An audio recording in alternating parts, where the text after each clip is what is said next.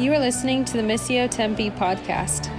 We are a church of missional communities, living as a family of missionary servants for the good of our city. For more information about our church, visit missiotempe.com. We hope this teaching encourages and challenges you to faithfully take up your role in the Missio Dei. As we were singing uh, that last song, Living Hope, in many ways we could have ended the service right there and just sing that song over and over and over again. Uh, there's not much more you need than to just actually live into those words. But I guess we'll continue for at least a few more minutes uh, together. I, uh, one of the recent, uh, largely depressing but uh, really insightful uh, movies that I've watched is a movie called, it's on Netflix, called All Quiet on the Western Front. Anybody know what I'm talking about? Some of you just did a like, deep. All Quiet on the Western Front, uh, someone can correct me, but it's based off a novel called All Quiet on the Western Front, or a, a, a piece of nonfiction, I don't know, maybe more nonfiction than novel, but basically describing uh, World War I. And I'm going to not spoil anything for you, but I'm going to give away the first five minutes of the movie. So don't worry. There's not many spoilers because it's, it's as sad as it seems. Uh, but the first five minutes go like this. Uh, it shows uh, like uh, zoomed up. It shows a shot up from in the trees, and it zooms down onto, in a sense, like a battlefield. And you hear guns going off, and all of a sudden you're met with a face of a soldier in the trenches. And then, uh, like, there's grenades going off, and there's uh, gun gun uh, battle happening, and the whoever's in charge of in the trenches says like, "Hey, get up!" Like he's like uh, he has been frozen, get up, like run towards the battlefield. So he gets out of the trench and begins running towards the battlefield. And then all of a sudden, you see all these people around him getting shot. It's, it's like really gruesome. Uh, and he gets to kind of the front of the line, and he's so close in combat, he has to like t- takes out his, his knife now to, to, to do this close combat battle. And then right when he's about to hit somebody with his weapon, it like the screen changes and it just says all quiet on the western front in german on the screen. And then from there uh, the next scene is the end of that battle scene where there's just bodies everywhere. And what's happening is somebody's going around a soldier's going around and they're placing the bodies in caskets and then they're taking the uniforms and they're collecting them together into a big pile. That big pile then gets put in bags. Those bags get onto a truck. That truck then you see follow into a city into the city, they go to a warehouse. In the warehouse, the truck gets unloaded. All of the clothes come out of the truck onto the ground. A bunch of women pick up the clothes and put them in these huge uh, buckets of boiling water to clean them. And you see the women cleaning these uniforms. And then you see the uniforms drying. And then from the uniforms drying, you see them then, after they've been uh, dried, given to different uh, seamstresses that then are repairing the uniforms. And then at the end, you see the, the them like nicely folded and pressed. And then it cuts to another scene. You see another soldier, a different one than you saw at the beginning. And he's with his friends, and he's very, they're all very excited to, to sign up for this war. And so they go to sign up without his parents' permission. He'd forged his name. They're all excited about it. And they get in line to be inspected by the lieutenants or whoever's in charge. They walk up and they look at his paperwork and say, You're good to go. And they hand him a uniform and he's all excited and he walks off. And then he looks at it and says, Oh, there's something wrong. He turns around, he comes back to the lieutenant and says, Hey, there must be a mistake. This, this isn't my name that's on this uniform. And he says, Oh, this happens all the time. Must not have fit him properly. He rips off the name of the uniform and he throws it under his chair. And the last scene of the opening of this movie is all these names of different soldiers that he had done the same thing to the vision of the movie is trying to show you, in a sense, a cycle of despair and hopelessness. Like the movie has, there's no happy ending, it ends in despair and hopelessness. And maybe that's an extreme example because War, World War I, specifically for the Germans, they lost millions of soldiers. But it is a small, maybe small picture on a global, uh, all through history scale of what often feels like a cycle of despair and hopelessness. Like, is there anything to hope for? Or is life just kind of like that opening scene where someone dies, they take his clothes, give it to a new person, and the cycle continues. I think of, uh, to, to make it less out there and more for our own hearts, uh, we can also experience despair and hopelessness. We can become really nearsighted, only seeing the present circumstances in front of us. The picture I've been getting this whole week is like a window that uh, has a bunch of uh, f- baby fingerprints on it, or is just nasty, like my window, my back window at home. And you can be so focused on the window itself that you actually can't see through it to a beautiful backyard. All you see is the slobber marks of a one year old and dirt and boogers probably on there as well. We become nearsighted. We can't see. There's the despair and cynicism in our own hearts makes us blind. Your circumstances can blind you. Maybe this is one of your circumstances a broken marriage or relationship, crippling shame or guilt that you carry each day physical limitations in bodies that don't work properly, an unwelcome medical or mental diagnosis, rote work or a mean boss, depression where you don't really want to get up in the morning, family dynamics that are too painful to engage in, the loss of a close friend, mentor, or family member. A pattern of sin that's deforming you and those around you that you can't seem to shake. Addiction, loneliness, a low grade bitterness of anger that you carry with you each day, perpetual disappointment. When you think of that list, does, do any of those resonate with you, at least in some form or way? This isn't just happening in this room as I think about this list and the, the stories I know that are present. It's also happening in the culture that we live in. Uh, there's a sociologists are using this term called deaths of despair to describe three types of death that are, in many ways, the leading causes of death in our society. The first one is uh, alcohol overconsumption, the second one is suicide, and the third one is drug related deaths. Uh, during uh, COVID 19, at least the, the recent stats and, and study on it is that those all have accelerated what they were before. Uh, I know even from this past week in different circles that I'm in, two suicide related stories. Like, is there anything to hope for?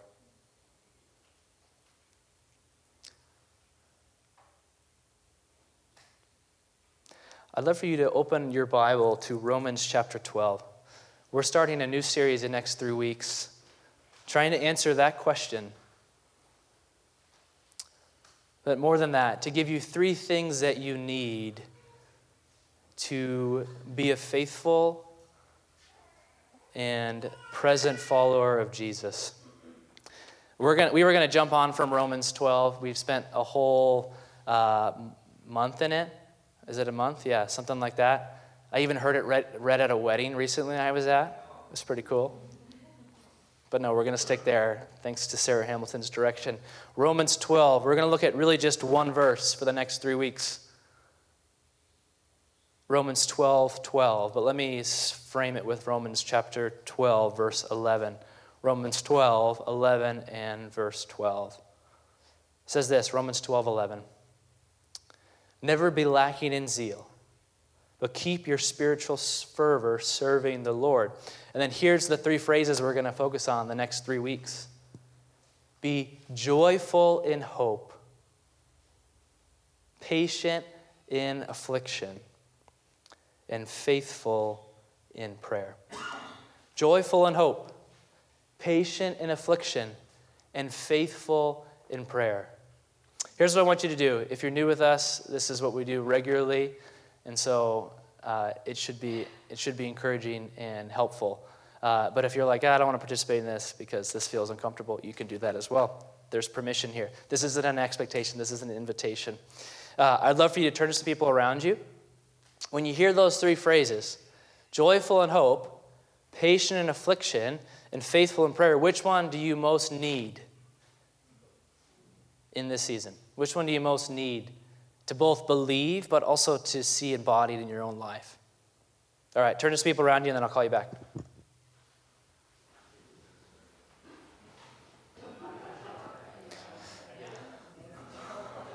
All right, I'm going to call you back.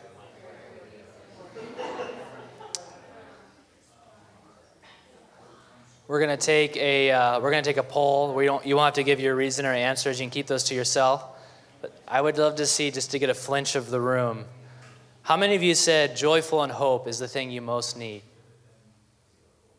How many of you said patient in affliction? And how many of you said faithful in prayer?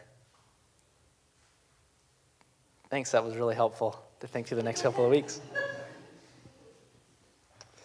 Here's my question I've been thinking about all week in light of this first phrase joyful and hope. What's the difference between optimism and hope? What's the difference between optimism and hope? I'm not typically a very optimistic person. I like to see the world as it is in reality. I've been that way for a long time. But I have a lot of people in my life that are very optimistic, that I love, that I love spending time around. But maybe there's a third way whether it's not either cynicism or optimism, there's something else that's needed. You need hope. So here's, here's a, maybe a simple definition of what I thought this week optimism at its best is simply a could. It could go that way, it could have that outcome. It is a possibility, right? Maybe even if it's one in a million. In the worst form, like you could win the lottery. That's an optimism, right? But the chances are probably pretty slim. But hope is fundamentally a will. Like this will happen. Biblical hope, at least. This will come about. It's certain. The word here for hope that's used by Paul is really the simple definition is it's sure or certainty. But how does Paul say that? Sure, uh, sureness or certainty in his current circumstances. Like, if you know Paul's life as a follower of Jesus, he didn't have a lot of hopeful circumstances. He was in prison, he was beaten, he was lonely, he was shipwrecked. How does he hold to that will? And yet it's all through his letters. If you were just to look at the word hope and trace it through all the letters he, he's written, that's one of his primary themes hope, hope, hope, hope, hope. And yet his circumstances didn't make a lot of sense. His circumstances could have been easily blinding, like that window where you can only see the slobber marks, you can't actually see through it.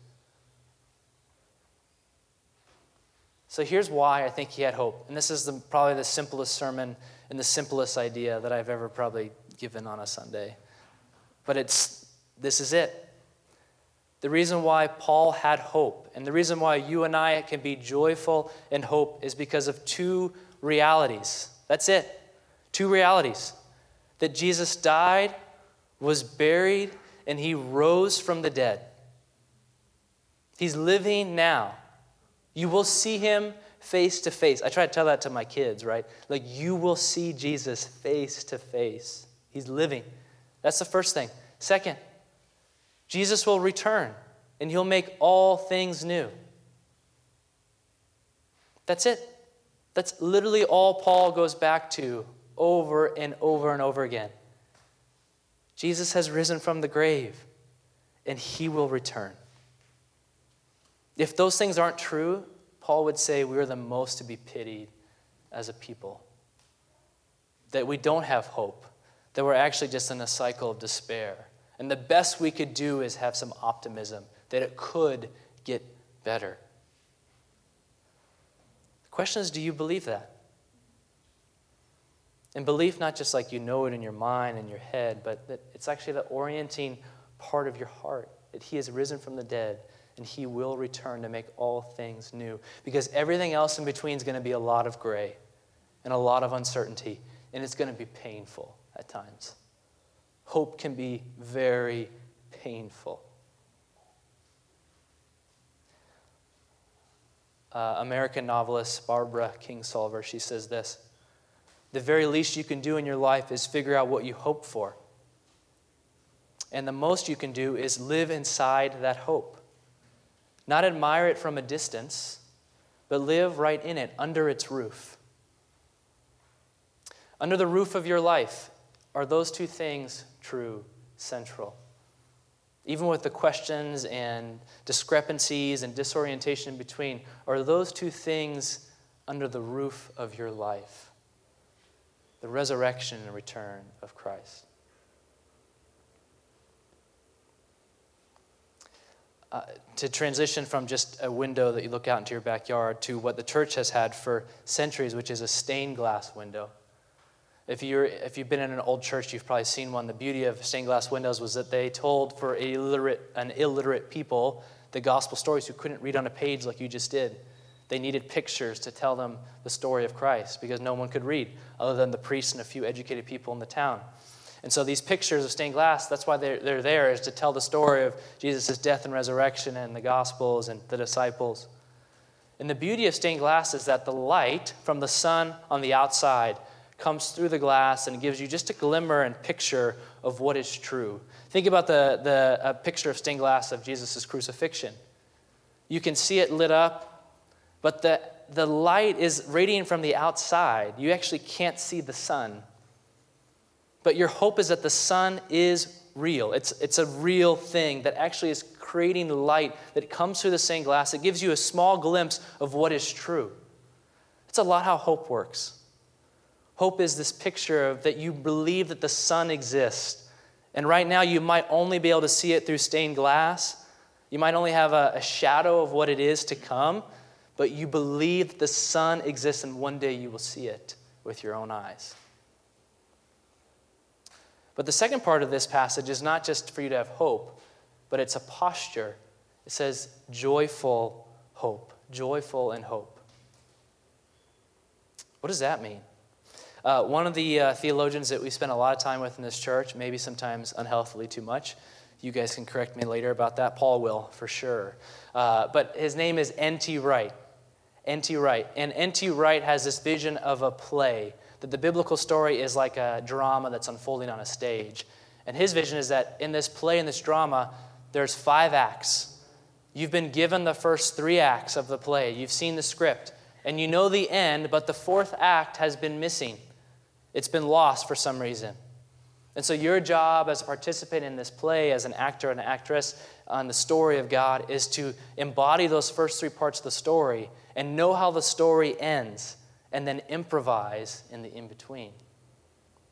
Now, think about for a second if that was actually our story, that all of us were now going to be at a local uh, Broadway show here. We're going to be putting on some kind of theatrical performance, and we've been given this play, and we're embodying the first three acts, and we know the end of the story. My hope would be that as we give ourselves to the script, there'd be so much joy in the presence of that fourth act of improvising because we know how the story ends.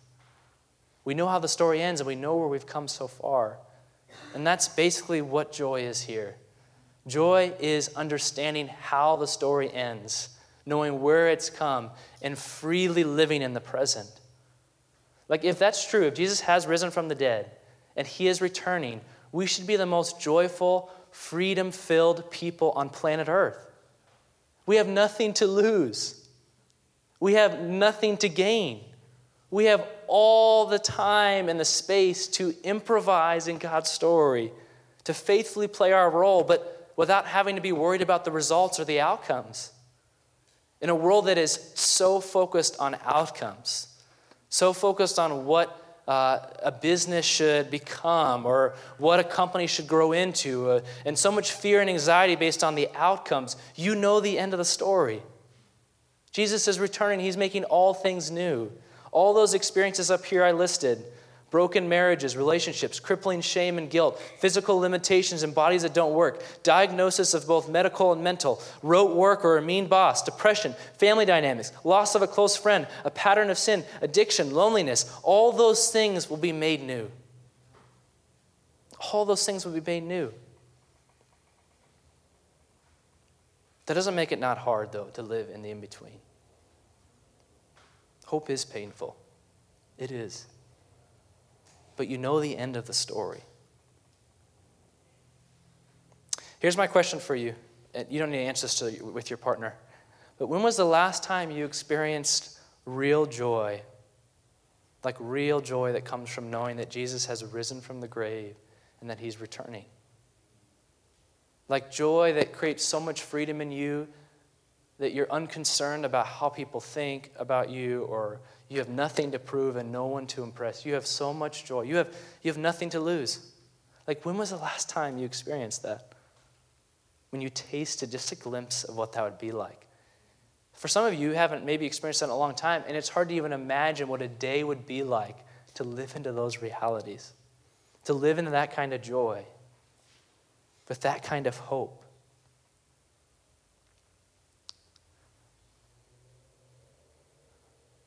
Because we often don't believe and step into those things, we actually settle for other things that we think will create, create meaning and hope in our lives.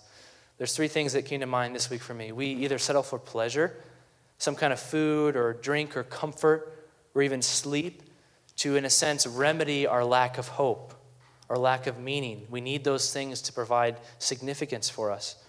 Or maybe it's power. Maybe, oh, maybe to frame it a little bit different word, it could be status that if in my void of hope, if I get that position at work or I get that position within my friend circles, if I get the position where people will listen and follow me, it will scratch that deep itch I have of meaning and hope. Or maybe it's our performance, like an athlete chasing a championship or towards a goal.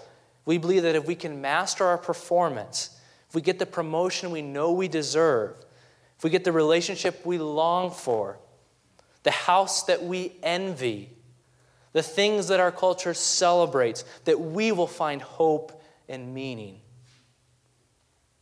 All good things of God's creation, all things that you were made to enjoy, not just as things that take the void of hope and joy in your life. Which of those are you pursuing maybe right now at the expense of real hope and joy? What pivots do you need to make to change, to say, actually, that thing that I long for, that I think will give me meaning and hope and significance. Like, it's actually God's grace and kindness that He hasn't given that to me. Because the moment I would get it, I would recognize how empty I felt. The moment I found my place in the position that I always thought I wanted and dreamed of, it comes up shallow or hollow. Even if temporarily it really feels great and gives me a sense of significance. Gospel joy is not a product of great resolve, but it's a gracious result of hope. Joy is not something that you do or that you work your way into, it's a result of hope. You don't have a lot of joy in your life? The indicator is not that you need to try harder to find it because joy is an outcome, it's a posture, it's something that stems from and grows from hope. What am I hoping in? So here's my question. I, I, actually would love for you to turn one more time to your neighbor. And this is the question Over the next three months, how can you cultivate hope in your own heart that would create joy, that would cultivate joy? Like, what, what would it look like to cultivate hope? Maybe it means actually removing something, taking something away, or maybe it means reorienting around different things. But like, and not everybody has to share. This could be a really personal question. Like, how are you going to cultivate hope, like lasting hope? Not temporary, that temporarily satisfies, and then the next day you're, you're sick of that thing that you thought would give you the significance that you wanted. Like, how are you going to cultivate that? As a follower of Jesus. And if you're not following Jesus and you're like, I'm not really sure what that looks like, like, what are you hoping for in the season? Maybe there's something there that needs to be dialogued and discussed. That isn't necessarily a bad thing that needs to be like shoved away, like that's bad. But actually, it, it in many ways exposes what we're actually longing for, and maybe actually where Jesus wants to meet us. So turn to some people around you, or you can just turn to the person next to you if it feels too uncomfortable, and then I'll call us back in a couple of minutes.